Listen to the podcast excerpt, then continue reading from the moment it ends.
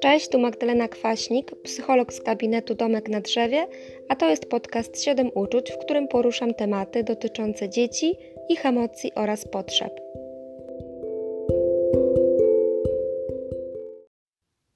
W dzisiejszym podcaście chciałabym opowiedzieć o wysoko wrażliwych dzieciach. Z racji faktu, że temat jest dosyć obszerny, postanowiłam podzielić ten odcinek na dwa. Dzisiejszy będzie stanowił wprowadzenie do tematu wysokiej wrażliwości. Opowiem, czym jest wysoka wrażliwość, skąd w ogóle wziął się ten termin oraz co to znaczy, że dziecko jest wysoko wrażliwe. W drugim odcinku z kolei bardziej skupię się na poszczególnych okresach rozwoju dziecka i odpowiem na pytanie, jak je wspierać. Chciałabym zacząć od takiego krótkiego wprowadzenia teoretycznego. Autorką pojęcia wysoka wrażliwość jest Elaine Aron, psycholog kliniczna, która swoje badania nad tym zagadnieniem rozpoczęła już w latach dziewięćdziesiątych ubiegłego wieku. Początkowo obszarem jej zainteresowań była wysoka wrażliwość u osób dorosłych, natomiast w toku wielu rozmów, które ta badaczka prowadziła z tymi osobami dorosłymi, nierzadko okazywało się, że mają one bardzo ciężkie takie doświadczenia z dzieciństwa. Wynikało to z faktu, że nie do końca ich rodzice wiedzieli, jak mają wychowywać te swoje wysoko wrażliwe dziecko. To spowodowało, że Aron zaczęła również interesować się dziećmi, zwłaszcza, że sama była mamą dziecka wysoko wrażliwego. Czym zatem jest ta wysoka wrażliwość? Jest to cecha naszego układu nerwowego, która jest determinowana genetycznie. Możemy więc powiedzieć, że osoby wysoko wrażliwe mają ponadprzeciętnie czuły układ nerwowy. Aby jednak móc stwierdzić, że dziecko jest wysoko wrażliwe, muszą u niego występować cztery cechy, które bardzo często określa się jako akronim D O E S bądź w języku polskim akronim GURU. Pierwszą z nich jest głębokie przetwarzanie. Co to znaczy, że ktoś głęboko przetwarza informacje? To znaczy przede wszystkim to, że dzieci wysoko wrażliwe odbierają znacznie więcej bodźców niż dzieci, które nie są wysoko wrażliwe. Mogą to być sygnały płynące z zewnątrz, na przykład jakiś hałas, na przykład to, że ktoś coś mówi, z wewnątrz, czyli jakieś nasze myśli, które nam się kołatają po głowie, ale także te o charakterze społecznym, czyli na przykład możemy sobie myśleć, że ta osoba coś na pewno sobie o mnie pomyślała, albo ta osoba dziwnie na mnie spojrzała. Dziecko wysoko wrażliwe już właściwie na wczesnym etapie zna bardzo dużo różnych trudnych słów, może zadawać takie bardzo głębokie, filozoficzne pytania. Z reguły cechuje się też bardzo dobrą pamięcią, kreatywnością, wrażliwością na sztukę, jak również bardzo takim powolnym podejmowaniem decyzji. I to wynika właśnie z faktu, że aby to dziecko mogło podjąć decyzję, to musi przeanalizować bardzo dużo różnych informacji i je przefiltrować, zobaczyć, jaka informacja jest na tym etapie dla niego ważna i użyteczna. Aron porównuje to do takiego procesu, gdzie pomarańcze przesuwają się po taśmie i mają wpaść do odpowiedniego otworu w zależności od wielkości danego owocu. I tak samo jest z analizowaniem i grupowaniem przez dzieci wysoko wrażliwe dopływających bodźców, z tym, że tych szufladek, do których mają być te informacje pogrupowane, jest znacznie więcej niż otworów na takiej taśmie produkcyjnej. To nie są trzy otwory, ich jest znacznie, znacznie więcej. I wszystko jest ok, i wszystko działa sprawnie, dopóki ta ilość napływających bodźców jest adekwatna do możliwości dziecka. Natomiast jeżeli jest ich za dużo, no to tak jak na taśmie tworzy się zator, tak tutaj również pojawia się taka irytacja, rozdrażnienie, mogą być jakieś wybuchy złości, przemęczenie, w związku z tym, że właśnie dziecko odczuwa w tym momencie za dużo różnego rodzaju bodźców z różnych źródeł. Kolejną cechą jest łatwość w uleganiu przestymulowaniu. To jest troszeczkę taka cecha, która wiąże się z tą pierwszą, to znaczy, że tak jak już wspomniałam, ta ilość bodźców, która dociera do dziecka, powoduje, że dziecko zużywa na ich przetworzenie o wiele więcej energii niż dzieci, które nie są wysoko wrażliwe, wobec czego takie dziecko znacznie szybciej po prostu stanie się przystymulowane. Mogą się pojawić takie reakcje jak na przykład płacz, krzyk, gniew, jakaś taka histeria, które właśnie będą świadczyć o tym, że dziecko ma dość. Do tego, jeżeli sobie dołożymy oczekiwania ze strony rodziców, czy też w ogóle oczekiwanie na przykład czasami ze strony nauczycieli, nas wszystkich tak naprawdę dorosłych, że dziecko będzie radziło sobie z wieloma zadaniami naraz, no to mamy właściwie frustrację gotową. Z tego też powodu takie dziecko może unikać chociażby gier zespołowych, ponieważ są to aktywności bardzo dynamiczne, w których dla takiego dziecka może dziać się po prostu za dużo. Kolejną, już trzecią cechą jest reaktywność emocjonalna i empatia. Dzieci z wysoką wrażliwością cechują się wysoką reaktywnością. Oznacza to, że szybciej u nich nastąpi ten moment, kiedy bodźców będzie za dużo.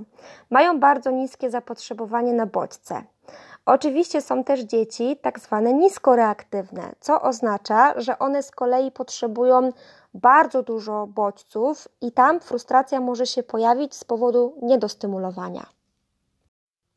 U dzieci wysoko wrażliwych ta ich wysoka reaktywność oznacza również to, że są szczególnie podatne na oddziaływania pozytywne i oczywiście na emocje pozytywne. Na tej podstawie możemy sądzić, że te dzieci będą czerpać większą korzyść z pozytywnych doświadczeń. Tutaj też wspomniałam wcześniej o empatii. Rzeczywiście te dzieci cechują się bardzo dobrze rozwiniętą empatią, czyli z łatwością potrafią nazwać emocje, z łatwością potrafią też powiedzieć, co dana osoba czuje w konkretnej sytuacji i w związku z tym adekwatnie odpowiedzieć na potrzeby innych osób. Kolejną, już ostatnią cechą tych dzieci właśnie wysoko wrażliwych jest uwrażliwienie na bodźce zmysłowe. To oznacza, że te dzieci bardzo silnie doświadczają dźwięków, smaków, zapachów, tego wszystkiego, co dzieje się wokół nich. I oczywiście możemy powiedzieć, że to jest bardzo duża zaleta, dlatego że no to kształtuje wrażliwość. Natomiast dla niektórych dzieci może być to też taka przeszkoda, ponieważ chociażby zwykła przejażdżka autobusem, gdzie dużo się dzieje, może być szalenie frustrującym doświadczeniem. Uważa się, że wysoka wrażliwość występuje u od piętnastu do dwudziestu procent dzieci, czyli w zasadzie to by oznaczało, że co czwarte dziecko może być właśnie dzieckiem wysoko wrażliwym. Wysoka wrażliwość kształtuje się w toku ewolucji i tak naprawdę gdyby nie osoby wysoko wrażliwe, to na pewno byśmy nie przetrwali jako gatunek, ponieważ są to osoby bardzo uważne, bardzo ostrożne i które podejmują racjonalne decyzje. Skoro tych osób jest tak dużo, to dlaczego dopiero teraz się o tym mówi? I czy to nie jest przypadkiem jakiś kolejny wymysł pedagogów czy psychologów, bo przecież kiedyś tego nie było? Odpowiedź jest bardzo prosta. Często dzieci wysoko wrażliwe określa się różnego rodzaju etykietkami. O dziecku, które na przykład rezygnuje ze wspólnej, dynamicznej zabawy, albo potrzebuje więcej czasu na wejście w jakąś nową aktywność, bardzo często się mówi, że jest bojaźliwe, wycofane, nieśmiałe czy introwertywne. Natomiast spojrzenie z perspektywy biologii, czyli uznanie, że jest to pewnego rodzaju podatność, jest to pewnego rodzaju uwarunkowanie genetyczne, na które po prostu nie mamy wpływu, powoduje, że takie dziecko zupełnie inaczej będziemy traktować. W pierwszym przypadku, jeżeli stwierdzimy, że dziecko jest nieśmiałe, możemy podejmować wiele działań, żeby to dziecko ośmielić. Natomiast w tym przypadku drugim, w tej samej sytuacji, wiedząc, że dziecko jest właśnie wysoko wrażliwe i być może nie jest to dla niego do końca komfortowa sytuacja, będziemy rozumieli, dlaczego w tej sytuacji stoi z boku i być może po prostu zaakceptujemy to zachowanie jako część wyposażenia biologicznego tego dziecka. Skoro wiemy już, jakimi cechami charakteryzuje się dziecko wysoko wrażliwe, to czy możemy powiedzieć, że wszystkie zachowują się tak samo? No nie jest tak. Badania pokazują, że siedemdziesiąt procent dzieci, które są wysoko wrażliwe, to dzieci introwertywne. Natomiast trzydzieści procent to dzieci cechujące się ekstrawersją. Dlaczego tak jest? Każdy z nas wyposażony jest w takie dwa systemy. Aktywacji, czyli inaczej idź naprzód, oraz hamowania, czyli zatrzymaj się i sprawdź. Jeżeli bardziej jest aktywny u nas ten system aktywacji, to prawdopodobnie będziemy takimi osobami, które będą podejmować nowe wyzwania, będą bardzo lubiły nowe sytuacje i nie będą bały się jakichś takich nowych okoliczności. Z kolei u tych z nas, u których większa jest aktywność tego systemu hamowania, to raczej będziemy przejawiać takie zachowania typu no nie chcę próbować nowych rzeczy, cenię sobie spokój, przewidywalność, nie za bardzo lubię podejmować jakieś ryzyko. U dzieci ekstrawertywnych z wysoką wrażliwością okazuje się, że oba te systemy działają tak samo silnie. To znaczy, że te dzieci podejmują różne aktywności, próbują nowych rzeczy, ale też w pewnych określonych granicach.